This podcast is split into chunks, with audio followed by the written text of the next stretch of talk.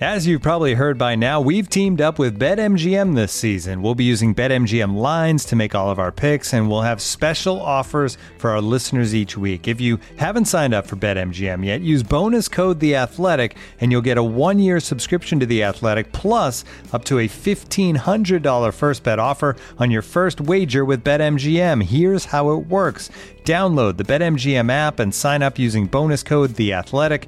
Make your first deposit of at least $10. Place your first bet on any game and claim your voucher for a one-year subscription to The Athletic. See BetMGM.com for terms. U.S. promotional offers not available in D.C., Mississippi, New York, Nevada, Ontario, or Puerto Rico. Gambling problem? Call 1-800-GAMBLER. Available in the U.S. Call 877-8-HOPE-NY or text HOPE-NY 467-369 in New York. Call 1-800-NEXT-STEP in Arizona. 1-800-327-5050 in Massachusetts. 1-800-BETS-OFF in Iowa. 1-800-270-7117 for confidential help in Michigan. 1-800-981-0023 in Puerto Rico. First bet offer for new customers only in partnership with Kansas Crossing Casino and Hotel. Don't forget, if you haven't signed up for BetMGM yet, use bonus code The Athletic, and you'll get a one-year subscription to The Athletic, plus up to a fifteen hundred dollar first bet offer on your first wager.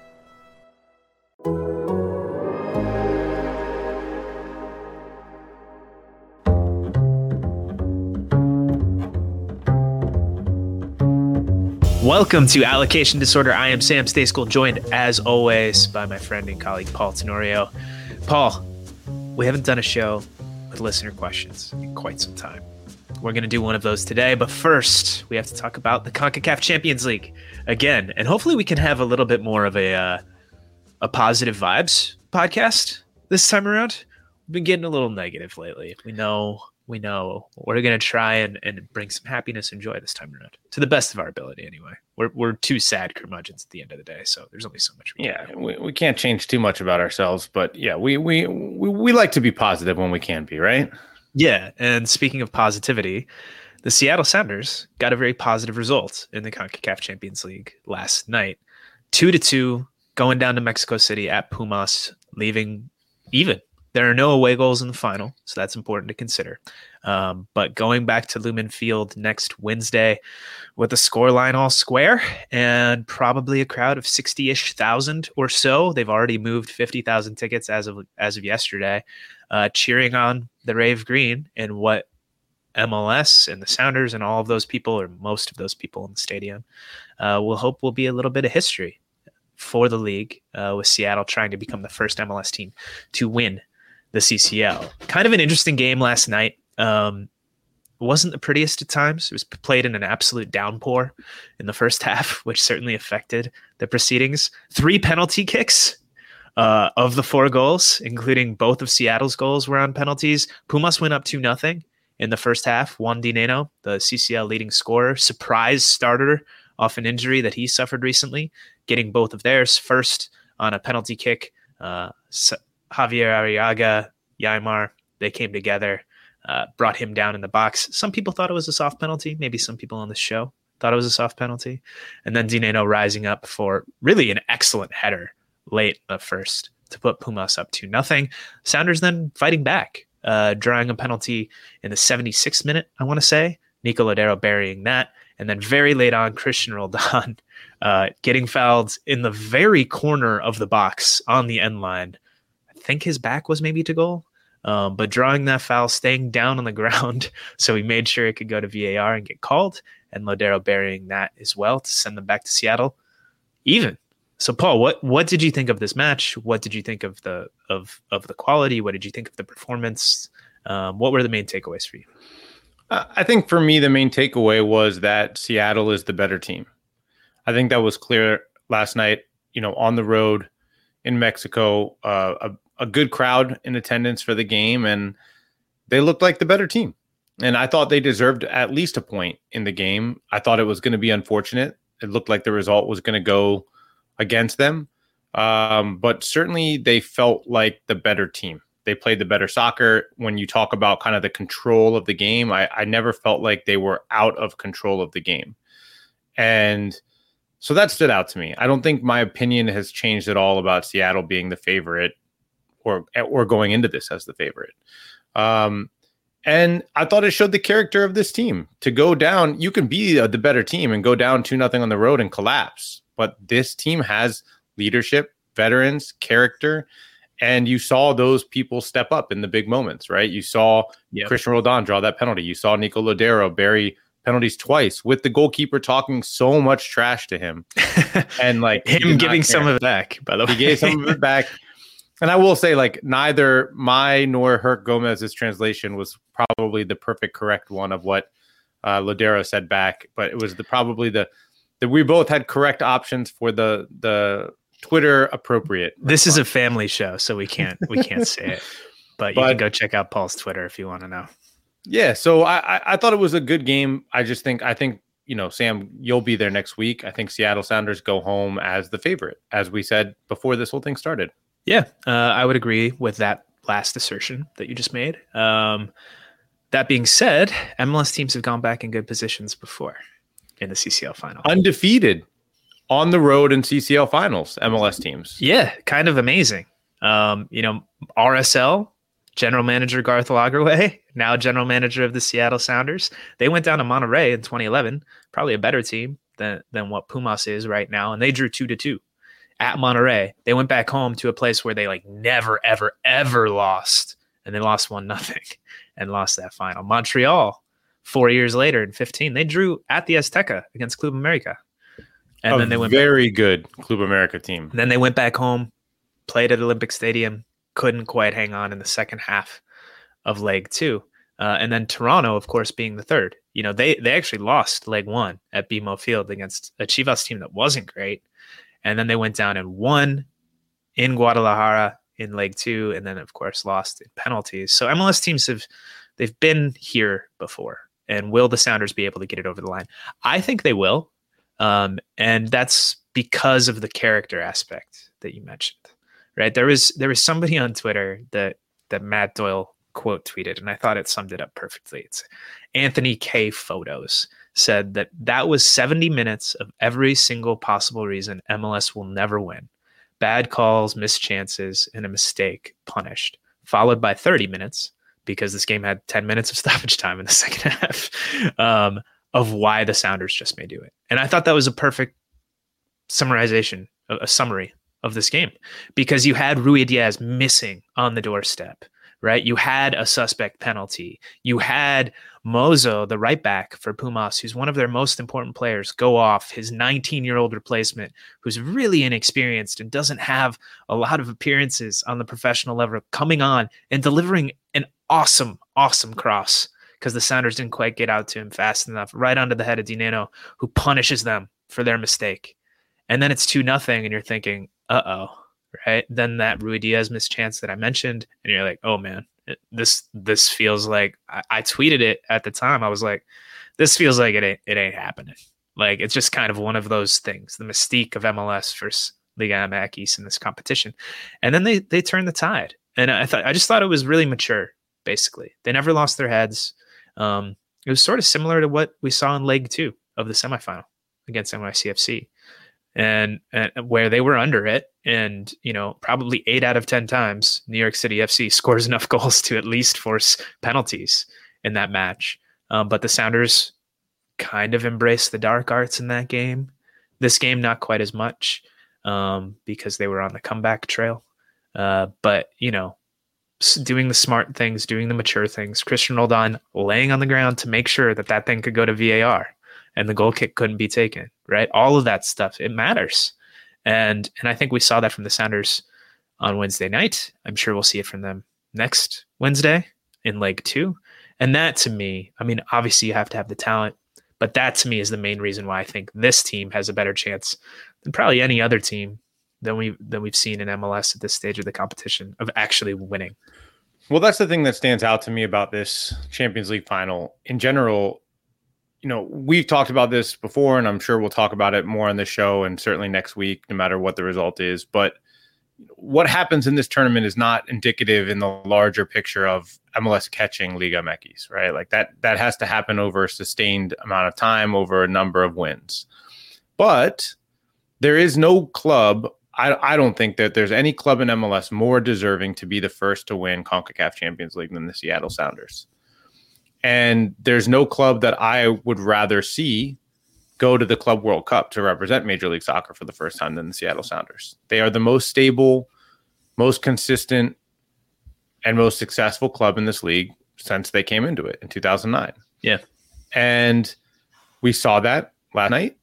I think we'll see it at home next week. And so while part of me, you know, wants to pump the brakes on what the narrative will be around winning this tournament for Major League Soccer, the other part of me thinks no, like the Seattle Sounders should be rewarded for the way that they've run that franchise, the success they've had, the way they put that roster together. That, that is a team capable of competing, in my opinion, with any of the teams in Mexico. This is a good example of a, a one off team, not a one off team, but you know, the one or two or three teams in MLS who have strong enough rosters to go and compete with the best of Liga MX on any given day down in in any competition. And this is not the best of Liga. And this is not the best is, but I but I believe that this Seattle team could compete against the best of Liga MX. And so, you know, yeah, I think it's you look at it and you think about what they've done. You think about the fact that Garth Lagerwey has been, you know, the best general manager in the league consistently. And, you know, our GM survey showed that he's thought of that that way around the rest of the league as well. They deserve it. And so it, it's it's not an it would not be an undeserved moment for that club um, and you know, I I think it sets up for a pretty cool, potentially probably the best way for an MLS team to do it in general. Like I want to right explore team, the right the right atmosphere. I want to explore this idea a little bit further though. Because MLS is such a weird league, right? Because here we are, we're talking about Seattle and them being, you know, one step away from this historic achievement. And on the one hand, when you look at it from a strictly Sounders perspective, it's an incredible thing if they go out and win it and they bring it home, right? What what a massive accomplishment for that club. A real the the one trophy they haven't won basically since they came into MLS. Actually, not basically. The only trophy they haven't won since they came into MLS. And, and what a way to kind of cap a decade plus of you know, not dominance necessarily, but excellence in this league. On the other hand, MLS is in this position, and, and we do this all the time. We're certainly guilty of it. But every little thing that happens in this league on an individual team level can sort of be viewed through the lens of what does this mean for MLS? What does this mean for American soccer? And there's going to be a lot of that with this game. I'm going to write about it. Like, I'm sure you'll talk about it. We're going to talk about it right now. but, like, to your point, I don't know that one individual thing means all that much, right? This is like, I don't know. Michigan and Ohio State playing in college football, and Ohio State winning 14 out of 15, and then Michigan winning one year, right? Like you need to stack the success for this to actually mean something. But at the same time, before you can win five times, you got to win once. right? You have to take that first step. So for the Sounders, I think it's an incredible accomplishment if they do it. But for MLS, it's the end of one journey, right? And the beginning of another. It could be the beginning of another, to your point. It could be. Like how do they how do they turn into the beginning of another? Because if they come back next year and lose again, and then lose again, and then they lose again, then it was a blip. It wasn't the beginning of anything. Well, so, it's a beginning of a journey that where you're not going anywhere. well, I think you know the way I think of it is if Montreal had pulled off that amazing run and won, you know, back in the day, would seven years ago would it have been considered transformative for the league? Like, was that a transformative moment for the no, league? That was no. like George Mason making a run to the Final Four. Right. And so yeah. while this team, the Seattle team, is more deserving, right? They're more like battle tested. They've won all the trophies. They're one of the better clubs. They're considered worthy the way I just talked about them. It doesn't change the fact that one year, winning one year doesn't flip the narrative. And and that was reflected Sam in our GM survey, right? Like that's what a lot of people said is MLS is capable of having one or two or three teams competing in these tournament style games and it's why Leagues Cup is perfectly set up for Major League Soccer to to shift that narrative um potentially.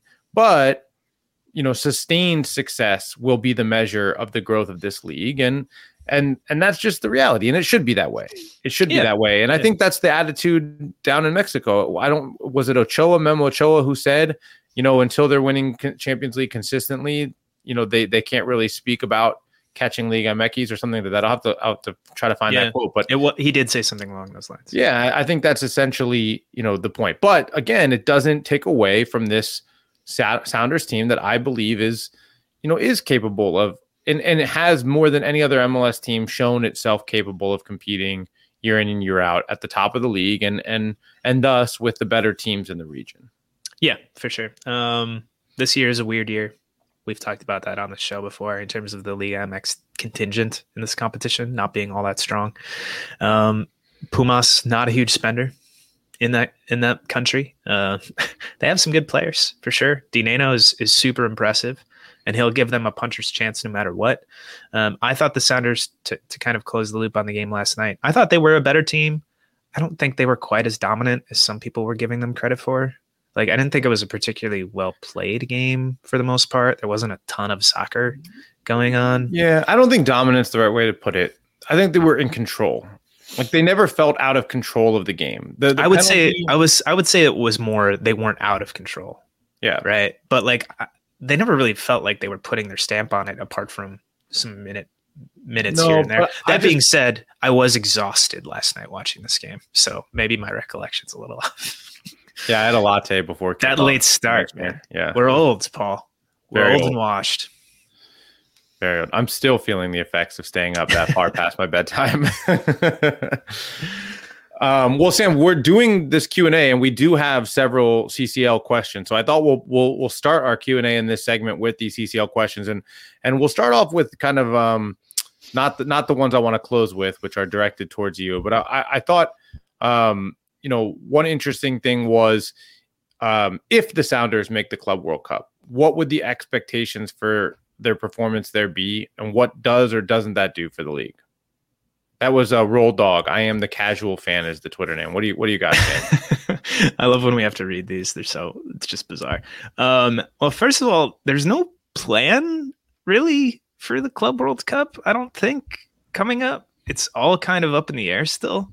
Um, so assuming there is one and assuming it goes forward and it's eight teams or whatever it usually is uh, I, I, mean i don't know do people pay attention to this tournament i never have I, I mean I, chelsea won it right i mean the it would be i certainly would pay attention to it if the sounders are in it yeah i mean it would be cool if they went and they they took on the european champion or the south american champion and they gave them a real game or or even one right like that would be a big thing um, but like, is that going to like draw a ton of eyeballs to MLS on its own? Like, no. Um, but, but that being said, it's similar to CCL, right? It's stacking the successes right? And so like that's what you have to do if you're MLS. This is a long, long, long process of trying to get more people to pay attention and support this league. And the more successes that you have to stack, the better story you can tell, and theoretically, the more people you can draw in. So every little bit helps, is how I would put it. But I wouldn't expect even if the Sounders to win and won a theoretical Club World Cup, whenever it may or may not happen. Um, even if they went and won it, like that's not going to mean like oh the league's arrived like no, but it's a nice story and it, would be it'd be cool. Well, I think that's it's the unfair nature of sport and of narratives, right? MLS will benefit if they win Champions League and spinning the narrative that they're catching Liga MX, whether that's true or not. But on the flip side, there the pro- progress made by that league will not be determined by, but there will be a lot of opinions that get swayed by the results of one or two games at the Club World Cup.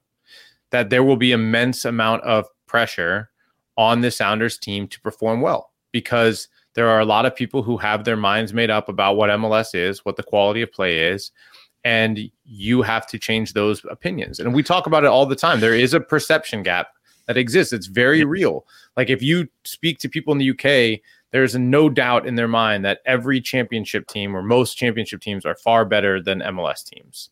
And and and if you talk to MLS fans, or even us when we talk to people in the league who have played in both leagues or coached in both leagues or worked in both leagues they tell you that's not true.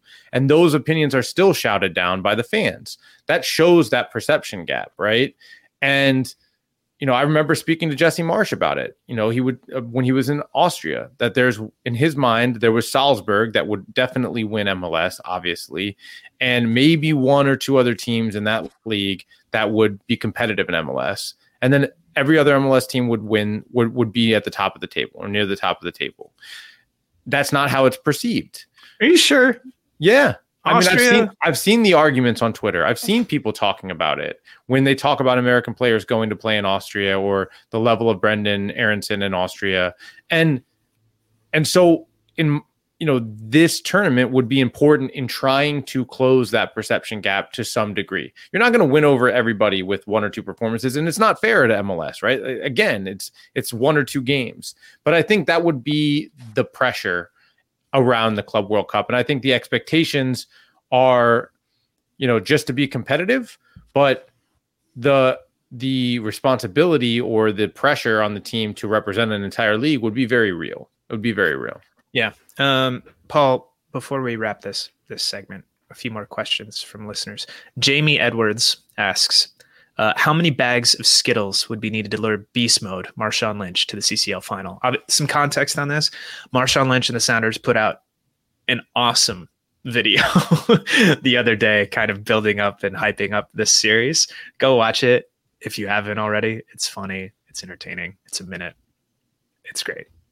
How many bags of Skittles, Paul? Well, Marshawn gets free Skittles because he's sponsored by them. So, what Marshawn wants and has shown pretty consistently across his career that he's good at getting is bags of money.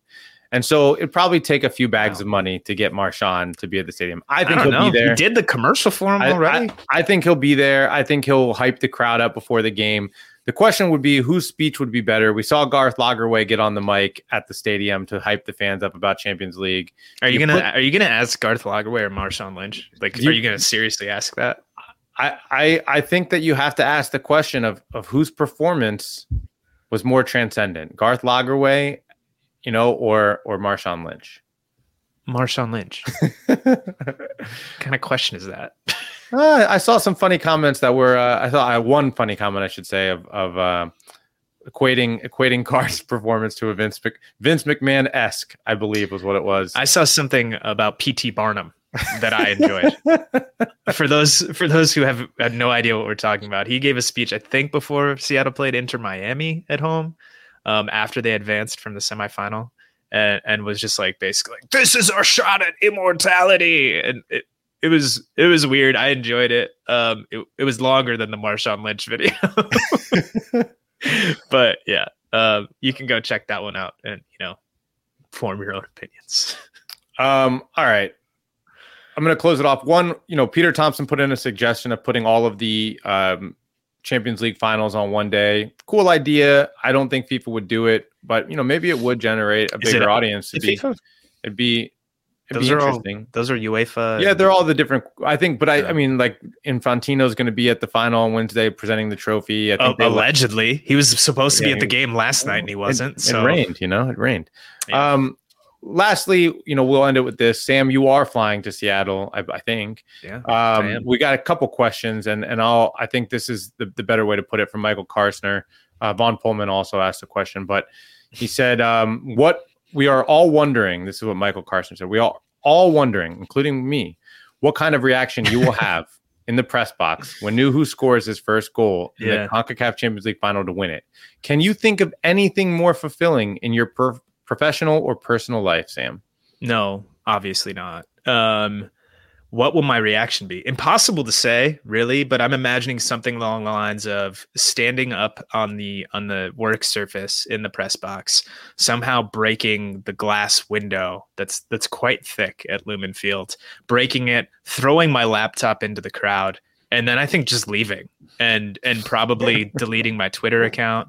Uh, Lyle does not like this answer, deleting my Twitter account, certainly quitting my job, maybe moving to a different country and assuming a new identity, um, something along those lines. But I can't promise anything. Yeah, quite reasonable. Thank you. Stay with us. We'll be back next segment with more of your questions about a lot of other issues around MLS.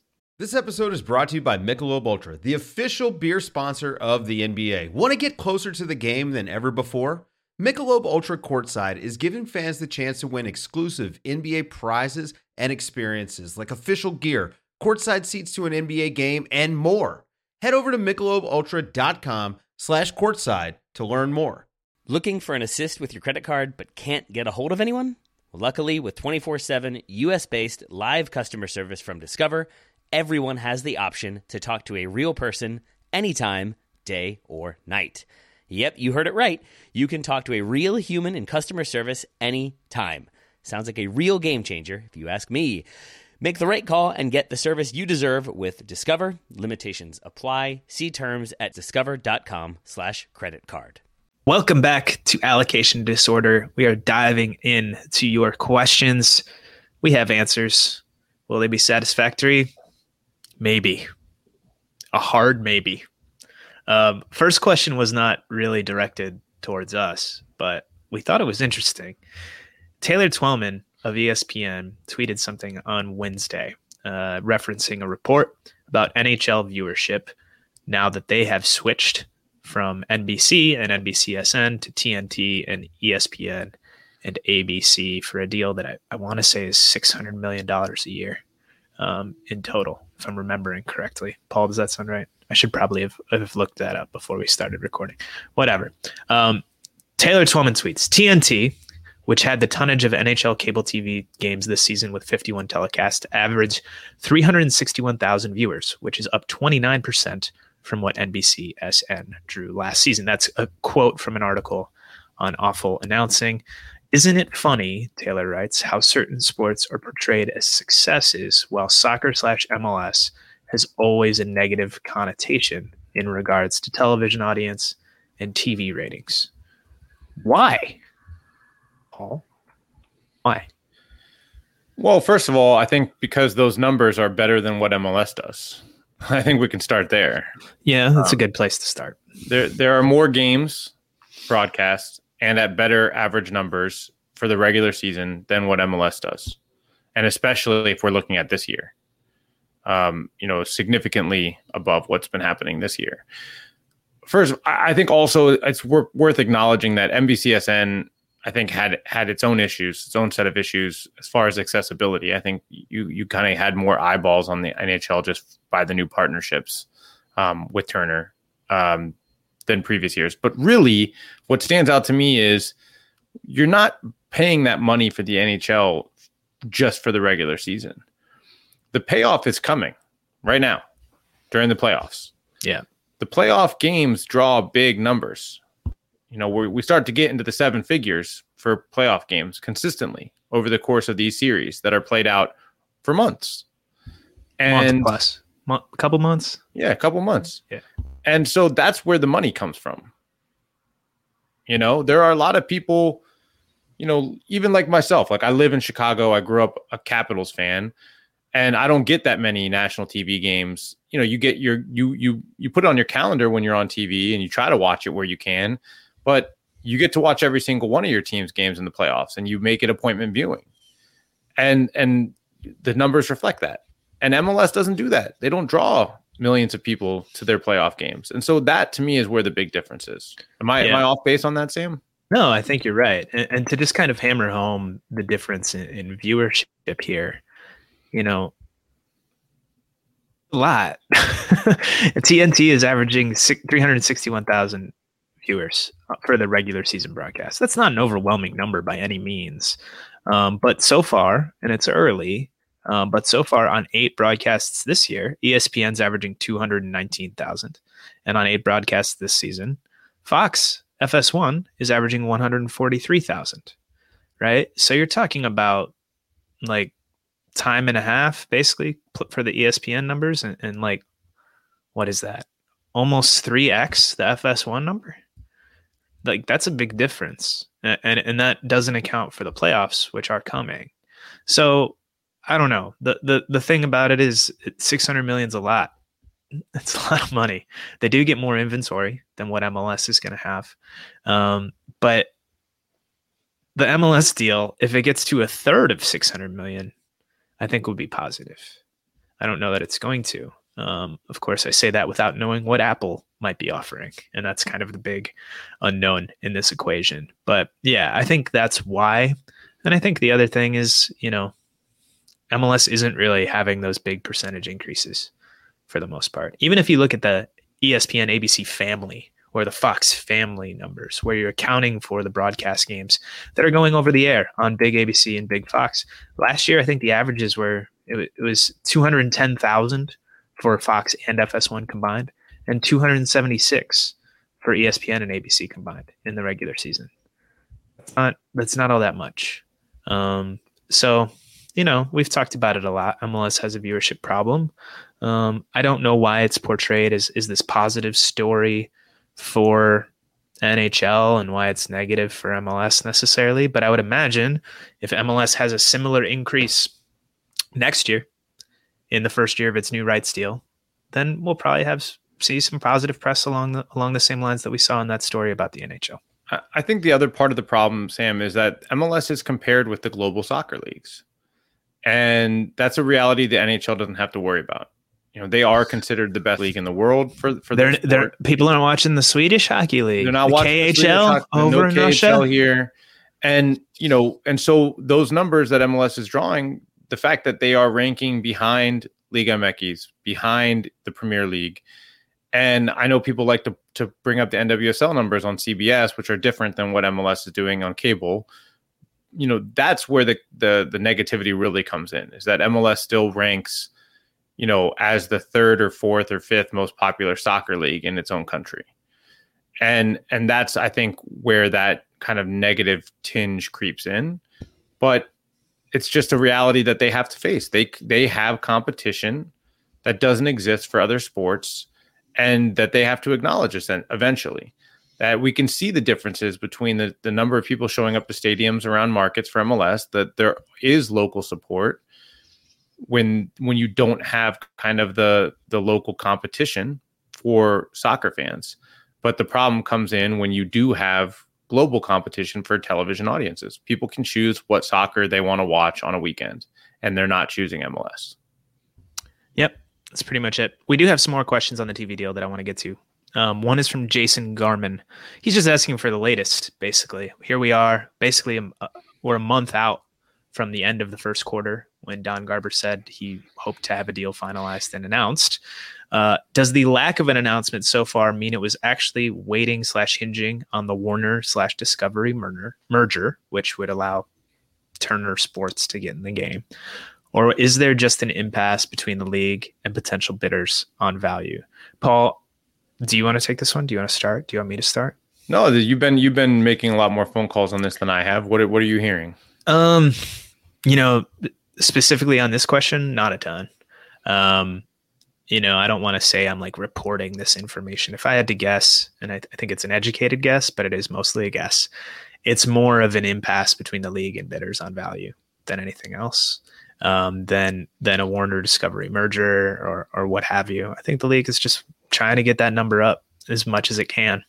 Um, and I think that's taking a little bit longer than they initially hoped. So I think that's the main reason for the holdup at this point.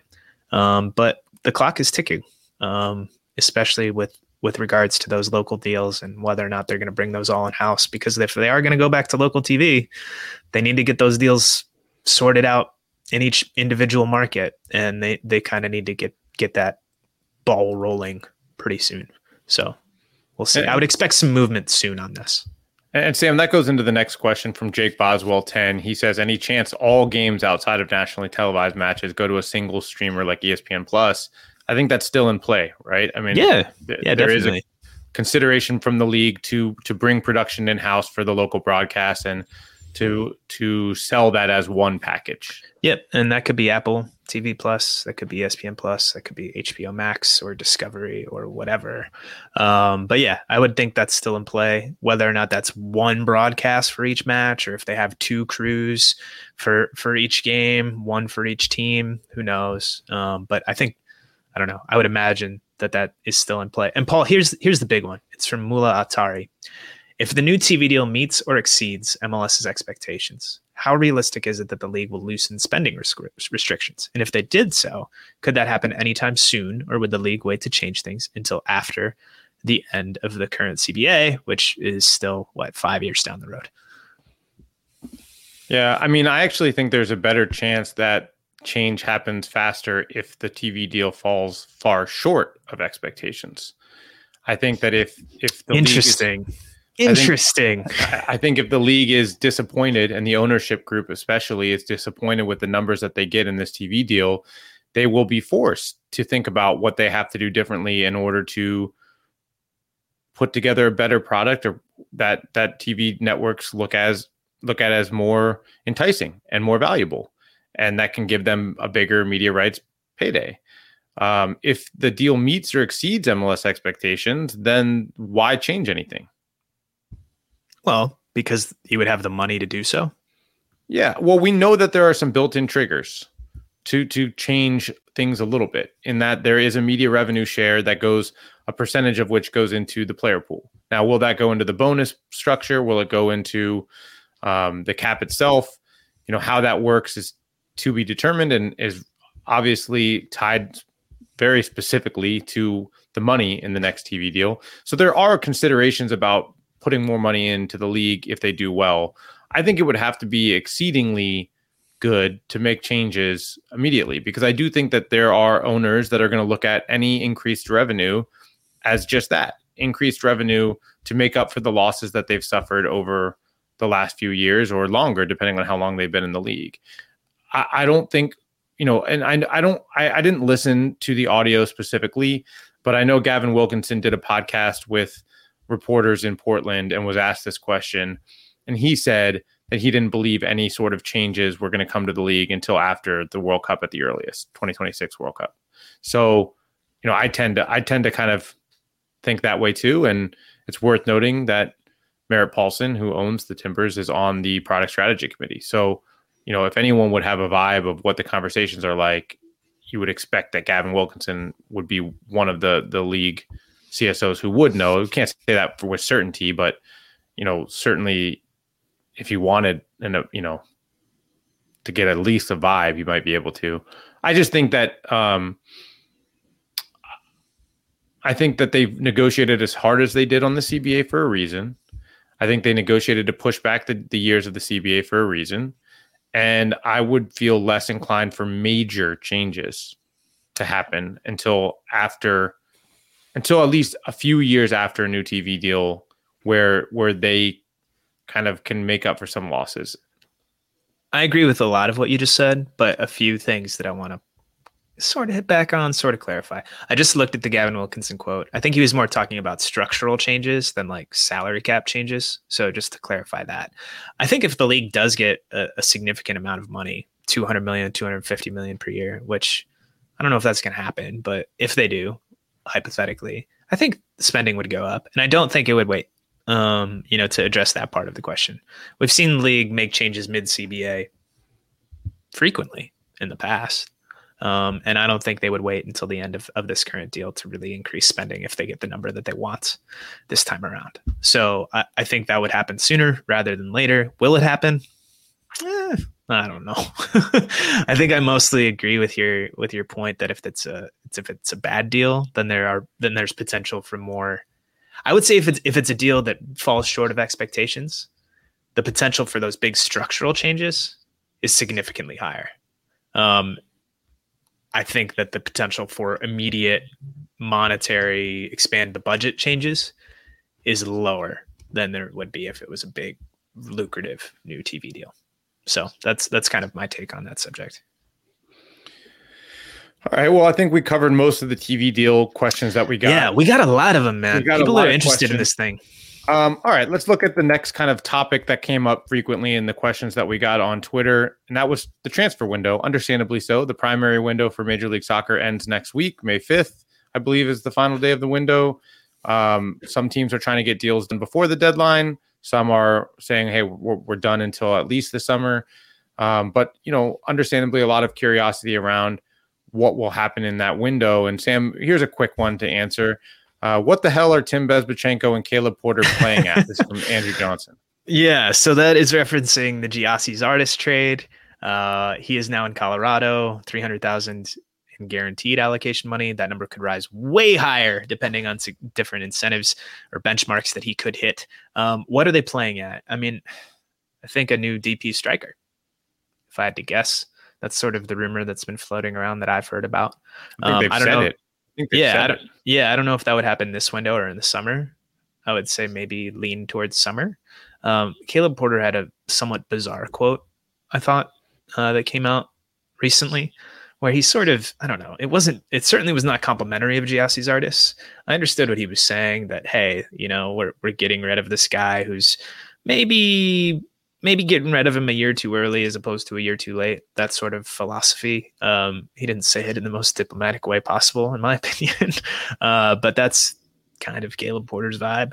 Um, so yeah, I, in terms of what they're playing at, I think they just I think they just wanted a change up there. They were exploring that this offseason. Um, Colorado, I think, is a good fit for them for Gyasi. Uh, I'm curious to see what he can do. We have that USMNT striker conversation a lot, Paul the way that Colorado play, the way they create chances, a, a new fresh scenery, a fresh head coach, maybe that could work wonders for him. Maybe he starts banging in goals and maybe he works his way back into the picture after kind of falling out of favor following the January and February window. Yeah, and I do want to to add that um, Merlo, Ciel Merlo, Cesar Luis Merlo, reported earlier today or yesterday, I should say, that the crew have already made an offer for a striker in Argentina uh, an Estudiantes striker, Gustavo Del Prete. Um, they made an offer. Estudiantes owns 60% of the pass. City Torque owns the other 40%.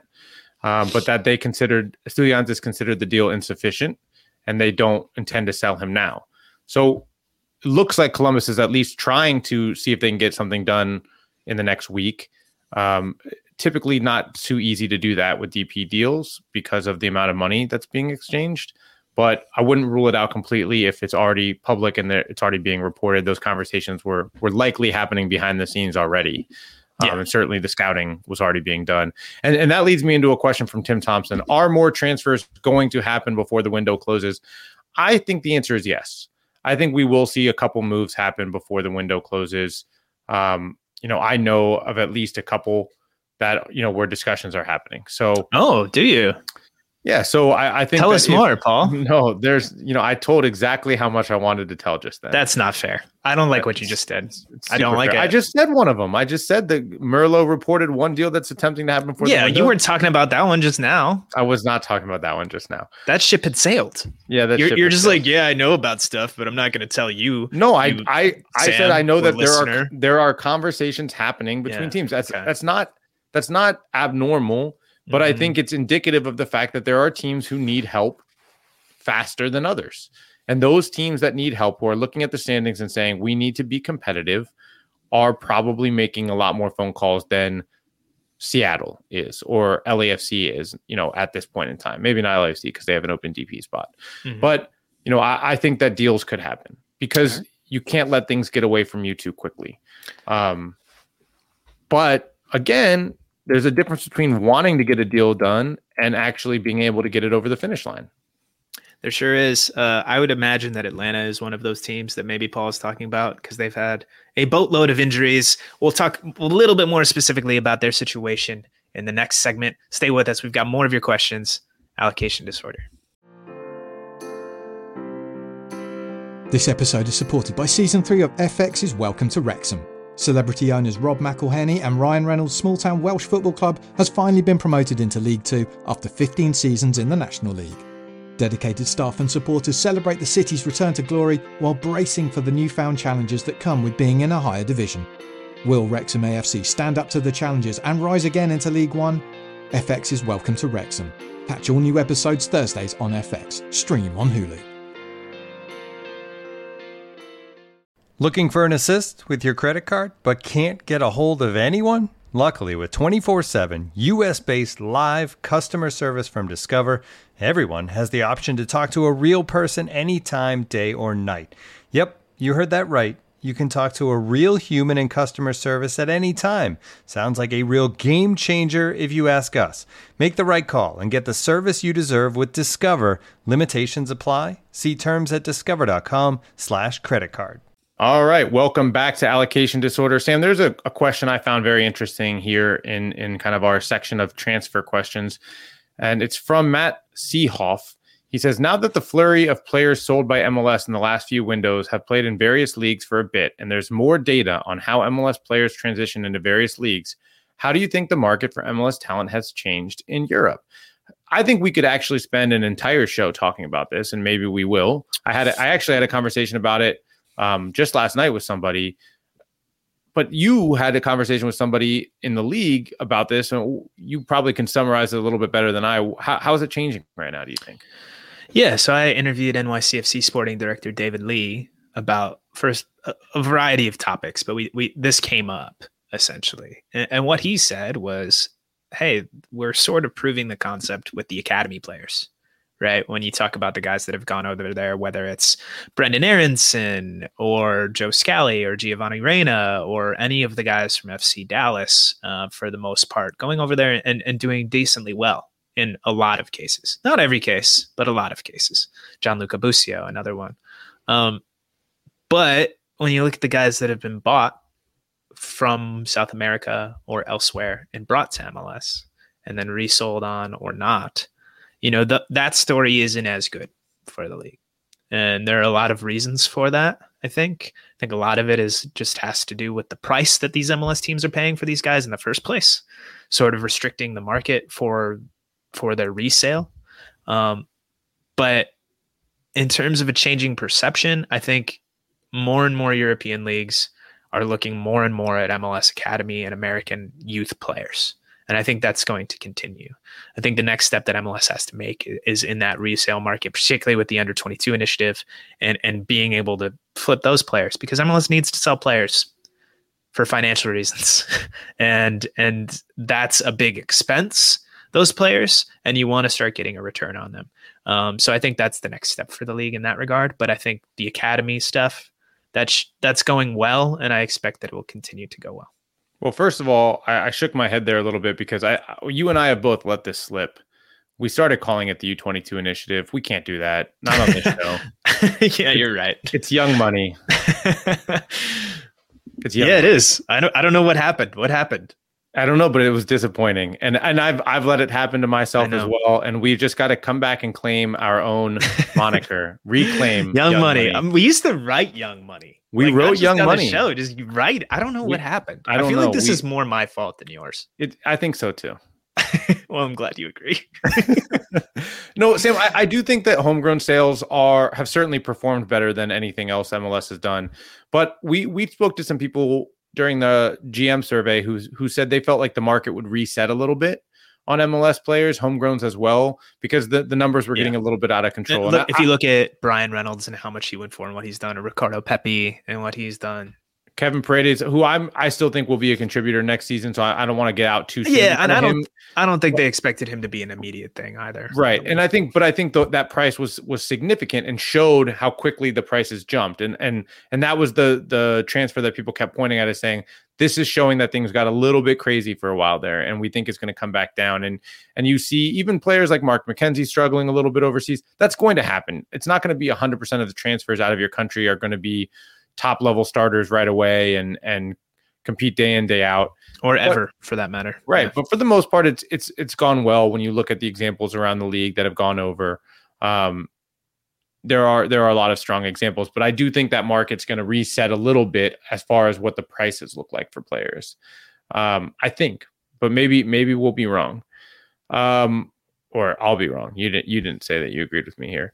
Um sam this was an interesting one and you know, Sean Hardgrove said, "Are there any younger or lesser known players who caught your eye during the during the Ocho during CCL that you'd like to see in MLS? Uh, any clubs that would be interested?" I mean, I don't know if you saw this when I put it in the document a few seconds ago, Paul, but I called dibs on your boy, your Tico, Brandon Aguilera, uh, in his first senior cap. Um, and maybe this is recency bias on my part, but he's the guy that came to mind. Uh, midfielder for Costa Rica. I thought he kind of ran that game in San Jose, 18 years old. Uh, I can't remember the club. Maybe you can help me out with that. Guanacasteca. He's on loan from from La Liga from Alajuelense to Guanacasteca right now. So yeah, I think a lot of teams in MLS would be interested in him as as a project and somebody that could develop into a contributor and maybe more than that at some point. Um, so that that's my shout. Do you have one specifically? I thought Anthony Contreras, who's also at Guanacasteca and played well in that game against the U.S., will draw some interest from MLS teams. Um, you know, out of the different teams that we saw, I thought Costa Rica at the end of their window probably had the players that will be most interesting to MLS teams as well. Um, there weren't a ton of players that stood out to me across the rest of the ocho. Um, Not so, ones that we don't know about already, really. Yeah. Yeah, exactly. And um, I think, you know, it's tough, right? I, I, it's about the right prices now, and when you have those U twenty two slots, a lot of these teams are looking to spend bigger money on those slots versus going to Costa Rica, and then it's also, you know, I think you you have but to. perhaps you don't mind, have to. Perhaps you don't have to use a young money spot on Brandon Aguilera. Well, You, you, know, you might not. you probably might not command that kind of that kind of fee or, or salary. I don't know. from what I've understood, there have been MLS teams that have reached out, and there has been a price. Name names, set. Paul. There, there was a price that was set based on a really good performance against the U.S. men's national team. what are And, we talking? Two Uh, two million dollars? it's it's it. Ten there- million? it- it's ranged- million? No, no, no, no, no, no. It- but it, it's certainly not a. It's not a. Um, the numbers have ranged where I think if you if you got in early enough, maybe you got quoted at one number, and if you're not, you got quoted at another number. I think I think the market will kind of calm down a little bit on Aguilera for a while until that number comes back to a place where yeah, maybe you don't have to use a U22 slot on him. Um, Daniel Chacon is another player from Costa Rica who actually played as the number six. Paul's just gonna name all of the Costa Rican young players. Well, as I said, they were they Keep were the going. ones that were.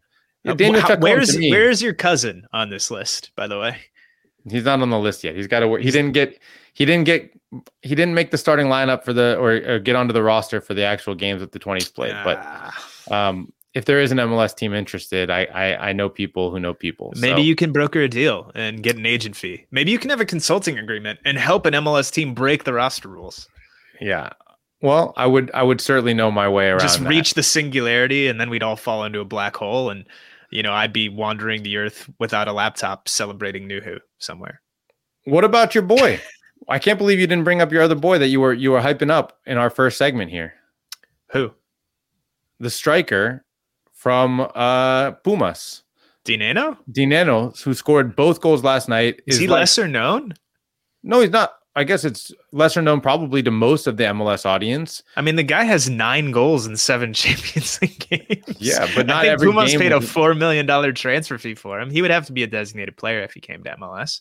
But yeah, sure, he's great. I'm a big Yeah, fan guess- of his. I guess he's neither younger in the sense that he, that that uh, Yeah. Sean was asking, nor lesser known. Yeah, Um, But but he is a he is a player in CCL who caught. he has Caught the certainly eye. caught the eye. Yes, he has certainly caught the eye. Um, you know, actually, one guy, and and again, this isn't going to happen. He's already been in MLS. Uriel Antuna was really good for Cruz Azul in, in CCL. Um, I think he grew a lot from what we saw of him in MLS when he was with the Galaxy. Um, again, not a guy that would be on this list for lesser known. He is young, but he's emerging with Mexico on the national team level. He's done well in Liga MX.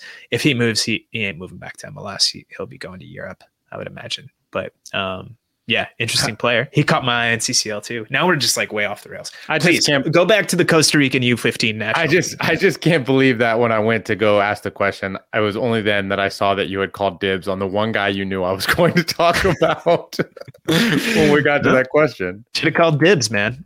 What can I tell you? Unbelievable. All right. Unbelievable. We have do we have more questions? We have more questions. Um You got to Von, you got to announce Von what this, Pullman. What Von this area Pullman. is, Sam. You've got to say what what what is this called? all labeled this gam slash dork stuff. Sorry, Vaughn. I guess you're a gam dork. Um, we know your stance on wanting to loosen MLS roster constraints, but what do you see as the realistic timeline of that happening? Paul, what do you see? Give us a Yeah, we- timeline. we What's the mentioned it timetable? earlier. I think I think the most realistic timeline is at the end of the next CBA that there could be some some changes. Um, I do think that we'll see some smaller changes on the path there. Like I think that the intra-league transfers, buying and selling of players without GAM, That's not a small change. it's a- it's it's a it's a it's a smaller structural change. It's not a huge overall overarching change to how MLS does business completely, but like it's a it's one thing that will get changed. I think that happens in the next. Uh, I want to say next year. I, I think it'll happen within the next year, but That on, feels, it's that been on the feels document. It's pretty aggressive, There's going to be some legal stuff I think they have to jump through there. but it's been discussed for so long now. It's been like four years in the process. I, I've I, I just think that because I've had more and more people start talking about it as, oh, when this this transfer market opens, Paul, I have a question for you. Yeah. How long have people been telling you that homegrown territories are going to end? Like, are we on like five years now? Six? No, It's no, it was never that. It's they wanted it to end. I've had people telling me it was going to end within a year for at least three or four years. I, I I did not think that because I did that story where I where I talked to people on both sides of it and had incredibly long conversations with both Peter Vermes and Ali Curtis, who were so passionately what a stupid world that we live in, by the both way. Both of their sides. Like, like, yeah, like let's like let's like scream about homegrown territories for an hour. It, like, anyway, I'm sorry for yeah. you And it just it, to me, I was like, after I got off those calls, I was like, well, this isn't happening anytime soon. Too- too- people are too passionate on both sides. Okay. Sam, do you have an opinion on when it's going to change, when the structural changes happen? I mean, the structural changes, like like blowing it all up and Do they ever the happen? model? I don't know that they ever happen. Um, in terms of financial changes, and I mean, there's gonna be stuff that happens in the in the life of the current CBA, and I would imagine before the World Cup too, right? We've seen that repeatedly, like whether it's DP rule, whether it's TAM, whether it's U22, all of that stuff was mid CBA. MLS is gonna do that whenever it wants to. It's not gonna, and the CBA isn't gonna be necessarily all that relevant to it. So I would expect some things for the next couple of years. All right, But- we're gonna we're gonna rapid fire through a couple of these just because of where we are in the podcast now. Any are interleague uh, GAM deals real taxable transactions between two entities, or the league just reallocating monopoly money? It's just rea- reallocating money. But think of it as essentially an accounting figure, It- not, not anything more than that. Um, obviously, it's real money that that they can use on roster space, but it's not cash that's moving back and forth. That's what we're talking about with this potential new transfer market. The IRS does up. not need to know. And that's from Alex K. Um, uh, from Sounder Navia, are there any monetary roster rewards, i.e., extra GAM, if an MLS team wins win CCL? There is a monetary reward for winning CCL, and there are, and the teams are given more GAM when they qualify for CCL, so that they can add more depth to the roster to be more competitive. I don't think you get more GAM for winning it. Yeah, I don't know. I have to It's, look probably- into that. it's worth asking. Yeah. And also, does the CBA account for state slash country variances in income tax cost of living with regard to player salaries? No, it doesn't. Um, that's a big, big issue. If you're making the league minimum in San Jose versus making the league minimum in Kansas City, you're doing better in Kansas City. Yeah. Um, all players are paid in American dollars, though, um, Yep. including the ones on the three Canadian teams. Uh, Paul, how has MLS Next and MLS Next Pro been going so far? Let's let's just stick to MLS Next Pro. Yeah, That's that's from that's from FPL underscore Owlbear. of course, it's important to I get think that in. op- opinions vary. I, I I have to to be fair. I have to make more phone calls to to really give an accurate picture overall. Yeah. I've heard I've heard mixed reviews. You know, some teams feel like they're getting exactly what they want out of it. Some people feel like it's headed in the right direction. That it took a little bit too much time for MLS Next Pro to make some of the hires that they needed to make behind the scenes. Um, some people feel like they've been really happy to get minutes for their academy players, real consistent minutes. Um, other teams feel like you know the things that I talked about as as kind of my concerns, which is that they're playing in front of nobody and there's no real pressure or stakes or anyone watching, and that that will have an impact on development. Not that different than the USL situation. For Uh, I, I disagree with that, but I, I I don't want to be unfair here. I think I need to make like probably 15 to 20 phone calls to get a really accurate picture of how people feel about it. Seriously though, um, I- touch at least half the league. I, I think that's fair as well. This this league's very big now. Um, one thing that I have heard um, from several people is that the camera stuff is a problem. Um, for those who don't know, MLS Next Pro it's operated by an AI camera, um, and it makes it very hard to identify players and to scout players, even even players on, on people's own in their own MLS organization. So the scouts, the technical directors, the sporting directors, they're not getting a good feed of the game that they can really use and work off of. So that's obviously less than ideal. Um, and that's something that I think people are frustrated by around the entire league.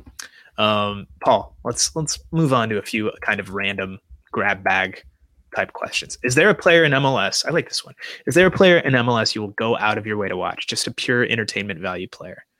I, I'm going to limit myself. I won't be able to say Nouhou. Yeah, I mean, I think honestly, for me right now, no, that player doesn't exist. Really? Um, I, I, I thought about this one, and and there used to be players like I used to love watching Miguel Almiron and Josef Martinez play together. Mm-hmm. Like that was like a team I looked, and there are teams that I will watch in MLS that I know will will put a good product on the field. Like I enjoy watching Seattle and uh, LAFC. I think has played some good soccer. NYCFC can be really entertaining as well. But is there an individual player that's wowing me? That's like, man, I got to watch this guy. I don't think so. I don't think that there's that person right now for me. Hmm. I would put Tati Castellanos as my answer for this. I think he's grown and developed where he's not just scoring a bunch of goals, but he's really impacting the game in basically every single facet. And I don't think he's going to be around for very much longer. uh, I would expect that he'll move in the summer. Um, so we got to enjoy him while we have him here. I would certainly put him there.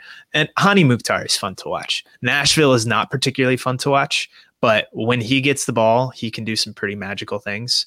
Um, so I would throw him in that category too. For me, I just named maybe the two best players in the entire league from an attacking perspective. Super creative. I know um, for a weirdo hipster pick, uh, John Tolkin.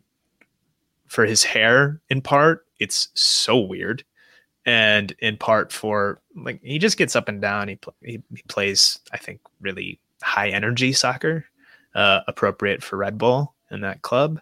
Um, but I think he's got some talent as well, um, and kind of an interesting one for me to watch. So yeah, there you go. The sad thing is there are like a lot of players I hate watching MLS. Does that count as entertainment value? I mean, yeah, I think so. yeah. If Um, you go if you go out of your way, no, I don't go out of my way, but I when I, when they're on, I get angry that they're on. Okay. Um, small gauge is asking this question. Uh, the ecological report: How stable is George Heitz' job in Chicago? It seems they only swing for the fences and mostly miss, or take on very raw projects without much middle ground. Where good most good MLS teams are built. How many more swings is he going to get? Hmm. That's a tough question to answer. I, I don't know how many. I think he. I think. do we know how long his contract is? I believe he's up at the end of this year. Yeah. I believe he's up at the end of this year. And so that that is why it's a very valid and important question. I could see him getting renewed very easily. Um, when I sat down with Joe Mansueto, it felt like he, he what didn't feel like he was very clear that he he trusts and supports um, the front. I mean, he did he did just buy a Swiss team, probably pretty clearly on George Heitz' recommendation. Right. So I think the odds, I'd put the odds as more likely for him to stay than to go. But if this team struggles the way that they have been, I mean, look, they're, they're okay in the standings right now, but they have five goals in eight games. They're not going to win a lot of games doing that. Um, But if they never allow shots on goal, they're not going to lose games either. well, that's the strategy right now, isn't it? Yeah. Um, you know, I could see him, I could see him being moved on, but I, I think right now the odds are with him staying. Yeah, I would agree. Paul, one last question. And this is for you specifically. How are you feeling on your bold prediction of Miguel Angel Ramirez, MLS Pep, best coach in the league, being fired in Charlotte? How are you feeling? Yeah, I mean, it wasn't that he was going to be fired. I predicted he'd be fired in nine games, within nine Yeah, games, that's, that's- the I, th- I thought you said 11. no, no, I think it was nine games. That was the the record was nine games, or the record maybe the record was eleven, and I thought he'd get fired in nine. Uh, you know, I think he's done an incredible job with that team, with that roster he's been given. I think he's a very good coach. They're very organized, and I still think it's possible that he gets fired this season. Um, wow. But I don't come into those predictions. The the put your you know balls on the table prediction is that what we call it? I don't know, dude. Uh, don't put words in my mouth here. I don't think that's what we call it, but that's how I think of it. And it's it's basically like what is like an outrageous thing that is unlikely to happen, but could potentially happen that you think could happen. I have I have no problem with that prediction. Just like I had no problem with my prediction about Red Bull last year, and I might have been a year too early on that Red Bull train. All right. Just so many excuses, man. My God, I'm just saying, I've got no Just regrets. So many. Like, I've like got when no you're wrong, you're wrong, man. He's not going to get fired in 11 games. It's well, okay. ha- uh, clearly they played ten. I, I'm not saying I was right. I'm saying I have no problem with the prediction I made. All right, whatever. You just doubled down on being incorrect, buddy. No, Um, the question is, how am I feeling about it? I am feeling okay. I, I'll be wrong, but I'm still feeling okay about why I made that prediction. And, you know, being wrong or being right doesn't matter sometimes. Oh, okay. Let's just say whatever we want. Who Well, cares? it It, doesn't matter. Nothing matters. I'm sorry, This is Sam. allocation disorder. No. Nothing matters. Yeah, that's Thank you for listening. Especially I'm Sam. show. He's Paul. This is the end of the show.